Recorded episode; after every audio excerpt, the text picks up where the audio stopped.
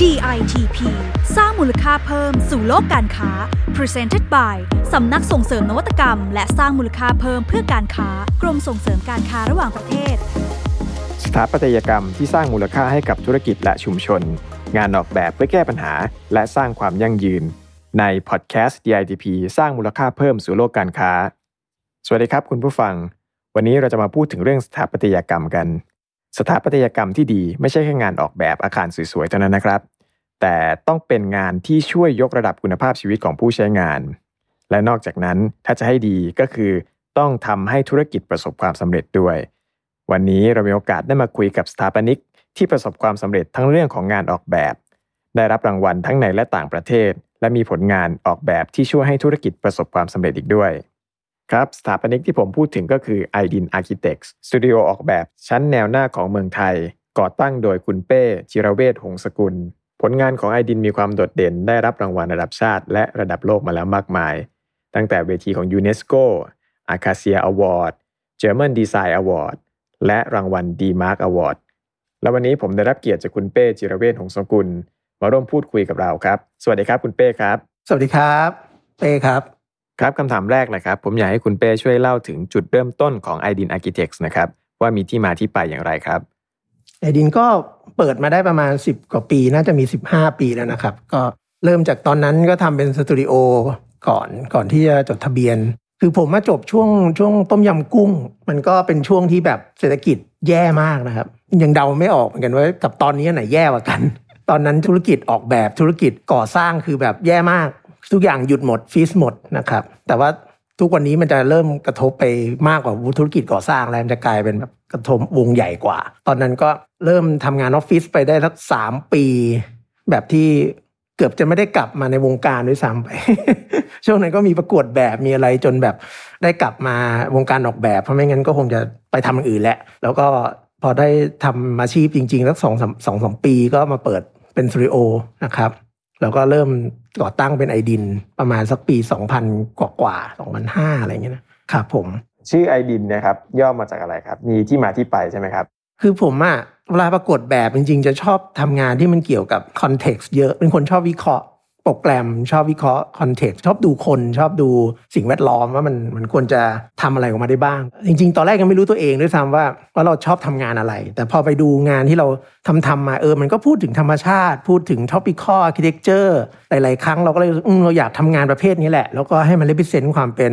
เขตร้อนชื้นความเป็นไทยก็คือ topical architecture ก็เลยอยากได้ชื่อที่มันบ่งบอกตัวตนเรียกง่ายๆ พูดง่ายๆ เขียนสวยๆ อะไรเงี้ยก็เลยใช้คำว่า IDIN คือ IDIN ก็ย่อมาจาก integrating design into nature ก็ตรงตัว แล้วก็พออ่านอ่านเป็น IDIN มันก็ represent ความเป็นกลิ่นดินหลังฝนตก มันก็มัน represent ความเป็น tropical ด้วย ก็เลยรู้สึกว่า อืมใช้ชื่อนี้แหละ มันก็เลยกลายเป็น principle ของบริษัทครับ i d i n นี่มีโปรเจกต์ที่ทำลักษณะของโปรเจกต์นี่มีหลากหลายรูปแบบมีทั้งบ้าน อาคารสาธารณะ โรงแรม รีสอร์ทมากมายเลยใช่ไหมครับ ครับ ก็หลากหลายครับเป็นเป็นเป็ดเลยครับ ไม่ค่อยจะเฉพาะเจาะจงไปทางด้านไหนพิเศษด้านหนึ่ง เราสนใจพวกคอนเทนต์ซะมากกว่าครับ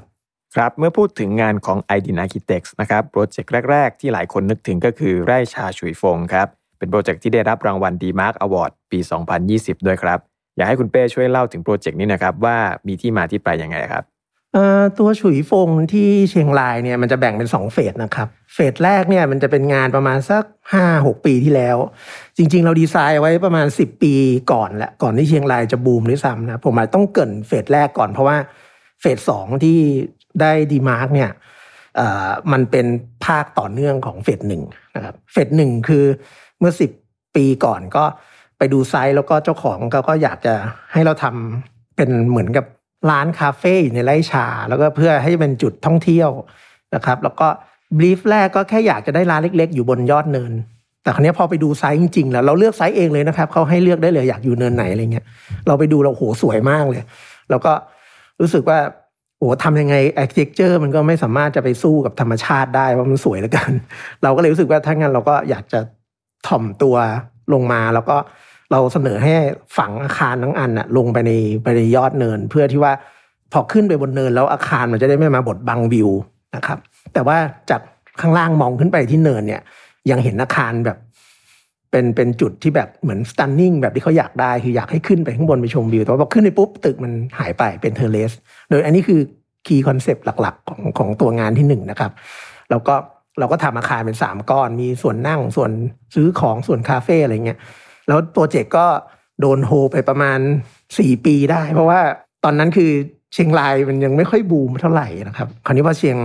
รายเริ่มมาบูมสักปี 2010 กว่าเนี่ยแหละครับ เจ้าของก็เอากลับมาสร้างพอว่ากลับมาสร้างเสร็จปุ๊บคราวนี้แบบเป็นกระแสแบบบูมมาก แล้วจนแบบเปิดได้แป๊บเดียวเนี่ยก็เลยเกิดเฟสสองขึ้นมาเลย เพราะว่ารับคนไม่ไหวแล้วพอเฟสสองก็เลยไปไปสร้างอีกเนินหนึ่งนะครับ มันก็เลยเป็นการแก้ปัญหาจากเฟสหนึ่งหลาย ๆ เรื่องครับก็คือเขาอยากได้ที่ที่รองรับคนได้แบบใหญ่มากนะครับ แล้วก็โจทย์ก็คือนอกจากใหญ่เนี่ย อยากได้เป็นอาคารชั้นเดียวที่เจ้าหน้าที่เขาสามารถมองเห็นแล้วก็สามารถจะเก็บโต๊ะไหนลุกแล้วก็สามารถเข้าไปเก็บได้เลยอะไรเงี้ยเพื่อให้ turnover มันได้ได้เร็ว แล้วก็ต้องรองรับ universal design ก็คือพวกรถเข็น รถเด็กผู้ใหญ่คนแก่อะไรเงี้ยด้วยโจทย์นี้เองมันก็เลยกลายเป็นดีไซน์ตัวเฟสสองที่กล่าวถึงเนี่ยครับครับเป็นโปรเจกต์ที่เรียกว่าประสบความสำเร็จเลยทีเดียว เป็นงานที่ใช้สถาปัตยกรรมเนี่ยเข้าไปแก้ปัญหา จากเดิมบริเวณตรงนั้นเนี่ยเป็นไร่ชาธรรมดานะครับแต่หลังจากที่มีโปรเจกต์ตรงนั้นมา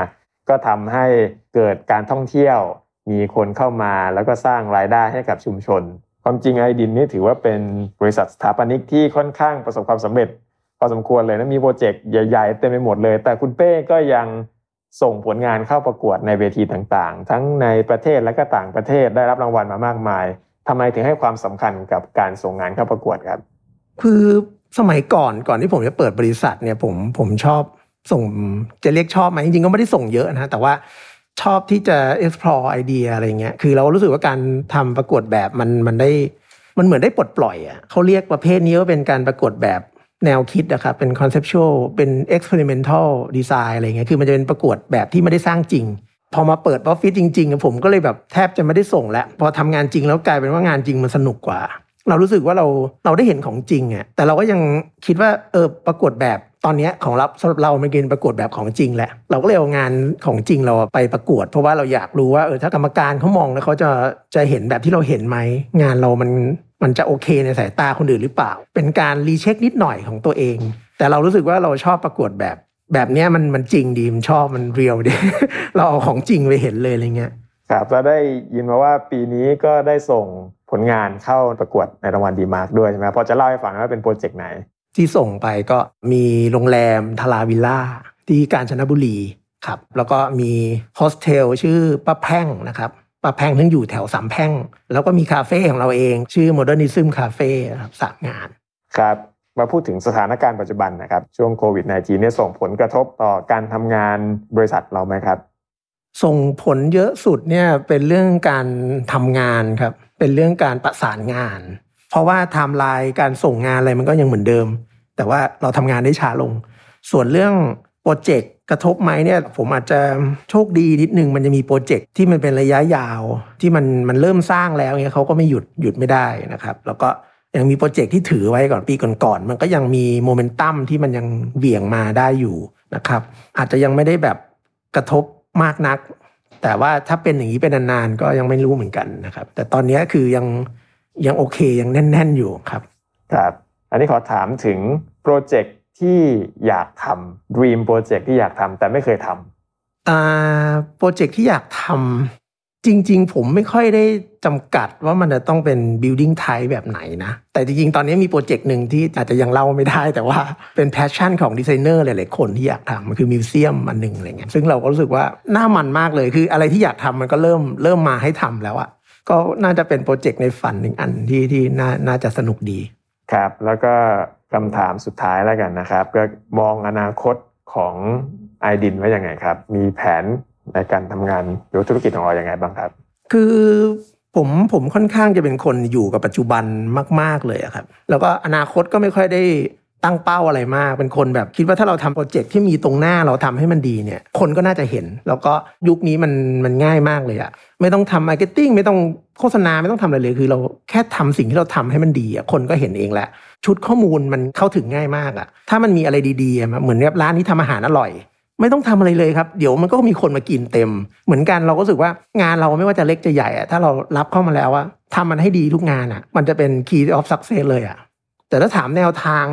คือผมชอบ Christopher Nolan นะคือผมรู้สึกว่าถ้าจะเป็นผู้กำกับผมอยากเป็นแบบคริสโตเฟอร์เพราะว่าคือเราไม่ได้อยากให้งาน IDIN เป็นงานแบบงาน art เราอยากอยู่ตรงกลางอะเราอยากจะเป็นแบบเหมือนหนังคริสโตเฟอร์ที่แบบเฮ้ยหนังก็ทำเงินนะ แล้วก็เสียงวิจารณ์ก็ดีด้วย แล้วแต่ละเรื่องคนแบบรอดูอะเขารอดูโดยที่ไม่รู้ว่าจะทำอะไรก็รอดูแล้วอะไรเงี้ย เพราะว่าเขาเขาทำทุกเรื่องมาด้วยความตั้งใจแล้วมันมันมีความใหม่ทุก ๆ เรื่องเลย แล้วก็ไม่จำกัดสไตล์ตัวเองด้วย คือในมุมหนึ่งอะ type ของหนังมันเปลี่ยนใช่ไหมแต่ว่า เรารู้ว่าเป็นหนังเขาอะมันมีกลิ่นบางอย่าง ซึ่งผมอยากให้ IDIN มันมีกลิ่นนั้นนะมีกลิ่นที่ดูรู้ว่าเนี่ยงานเรา แต่ว่าวิธีคิดไม่เหมือนเดิมแล้วอ่าวิธีการทำงานเอออีกแล้วเปลี่ยนไป type building เปลี่ยนไปแต่ว่ามันมีกลิ่นบางอย่างที่มันรู้ว่ามันเป็นที่นี่ครับ เป็นแนวคิดที่น่าสนใจมากเลยทีเดียวครับ ขอบคุณคุณเป้มากครับ ที่สละเวลามาร่วมพูดคุยกับเราในวันนี้ครับ ขอบคุณมากครับ ขอบคุณมากครับ และเวลาของ EP นี้ได้หมดลงแล้วครับ และพบกันใหม่กับเรื่องราวที่น่าสนใจ เกี่ยวกับงานออกแบบ นวัตกรรม และธุรกิจใน EP หน้าสำหรับวันนี้ลาไปก่อน สวัสดีครับ